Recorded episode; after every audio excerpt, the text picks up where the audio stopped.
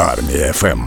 10.12 – це армія ФМ, радіо сильних, радіо вільних. І до нас в студію нарешті прийшов живий гість. Ми дуже довго чекали, що так воно буде і приємно, бо всі останнім часом полюбляють щось по телефону говорити. Але коли телефон ламається, зв'язку немає, то живі гості з'являються. Насправді веду до того, що у нас в гостях Олександр Федієнко, голова підкомітету кібербезпеки, кібероборони, критичної інфраструктури та зв'язку. Я все правильно сказав, пане Олександре. Доброго ранку, так, все вірно. Дивіться, якщо вже говорити про кібератаку, яка спіткала Київстар минулого тижня, в інтернеті досі гуляє чимало чуток і припущень. А що насправді відбулося 12 лютого вранці, і чи є тут рука Москви? Ну давайте так, 100% тут є рука Москви, звісно, бо було зупинено знищено практично найбільшого оператора зв'язку. Це по-перше, що відбулося? Відбулася зупинка зв'язку всім, хто користувався оператором зв'язку. Відбулася зупинка підприємств, які користувалися оператором зв'язку. Тобто, мовно кажучи, на один день країна, бізнес, підприємства, установи випали з мережі зв'язку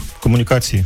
А чому так довго відновлювався зв'язок і інтернет? Дивіться, кібератаки завжди мають е, відповідні наслідки в залежності від того, яка це кібератака була. Одне діло, коли, наприклад, там планується компрометується ваш комп'ютер, його можливо оновити достатньо швидко. Да? Там заінсталювати новий програмний е, застосунок чи той же Windows. Оператор зв'язку це величезна мережа е, масштабу країни. І коли відбулася така руйнація, там відбулася руйнація не тільки центрального ядра оператора, ну так просто вже простіше всім зрозуміло суспільство, а й, скажімо так, мережа, яка по всій країні то звісно це витрачало багато часу. А які слідчі дії ведуться стосовно цього інциденту Чи вам відомо щось взагалі про це? Е, Слідчі дії ведуться, але все ж таки хай це, це, це питання коментує або служба безпеки України, або національна поліція. Ну да, від них дочекаєшся.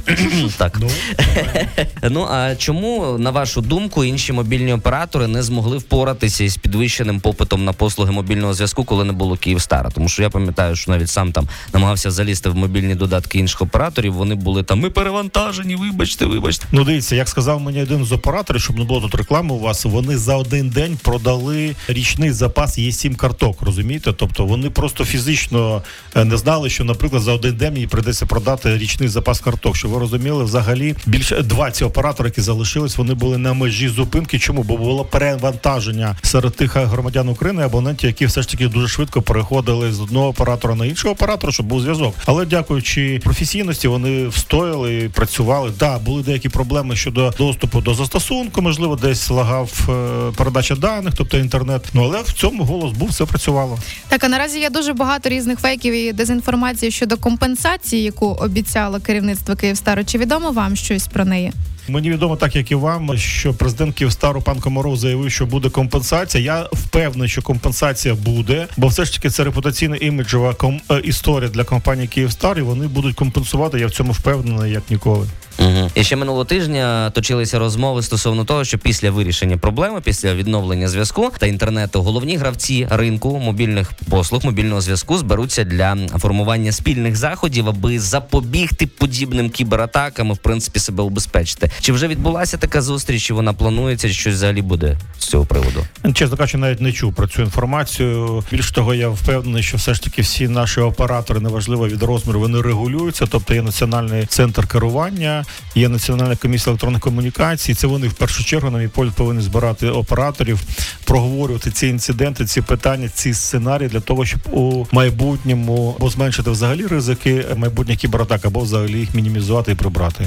Яка роль держави у кібербезпеці мобільних операторів? Чи все ж вони повинні здійснювати захист самостійно, оскільки є комерційними структурами? Дивіться, держава займається захистом об'єктів критичної інфраструктури, державних установ і відповідає за це. І, до речі, можу сказати, що вчора я дивився відповідні індекси. Ми е, вийшли там, умовно кажучи, з 24-25 місць 20 20 року на третє місце, наскільки пам'ятаю, тобто в частині захисту об'єктів критичної інформаційної інфраструктури держави. Що стосується приватних підприємств, вони повинні захищати себе самі, бо ну так визначено в законі. В законі про е, електронні комунікації чітко визначено, що оператор повинен докладати відповідних зусиль і так далі. Так далі, так далі. Так держава може контролювати це питання тільки тоді, коли цей об'єкт буде визнано об'єктом критичної інфраструктури. Але на вашу думку, чи можливі схожі злами мобільних операторів у майбутньому? Чи ми вже навчилися? Я можу вам сказати, що якщо хтось думаю, що операторів не ламають, їх ламають 24 на 7. Просто команда операторів, які е, опереджають ці атаки, вони працюють теж 24 на 7. І це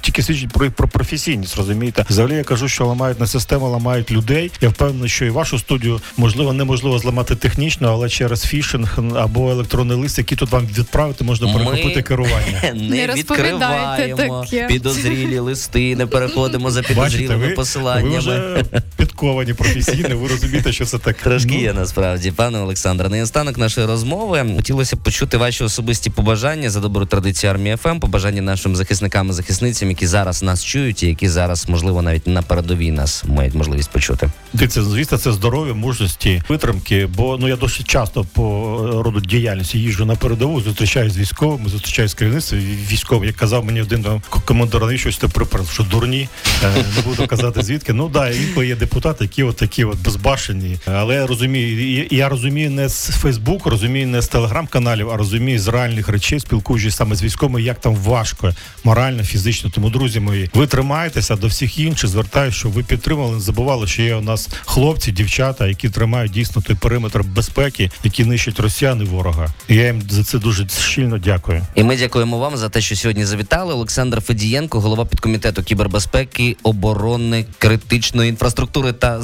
зв'язку. На що так воно називається? Все складно. Ви особисто не знаєте? Ні? Це питання віддання, бо так е, вибудований апарат Верховної Ради, коли вони розписують законопроекти і закони, вони повинні їх розписати до виключно до питань віддання, які проголосовані Верховною Радою. Ну дивіться, це така бюрократія, вона трошки є, але принаймні тут я Але з цим при- нічим не можу вдіяти. Принаймні вона із посмішкою сприймається. Дякуємо вам за те, що сьогодні були з нами і компетентно пояснили, що було і буде у плані кібербезпеки у наших мобільних операторів. Ну а ми компетентно спробуємо пояснити, чи правда те, що європейці хочуть бачити Україну в єС більше ніж інших кандидатів. І з цим питанням розберемося буквально за 10 хвилин на радіо сильних, радіо вільних. Армія ФМ.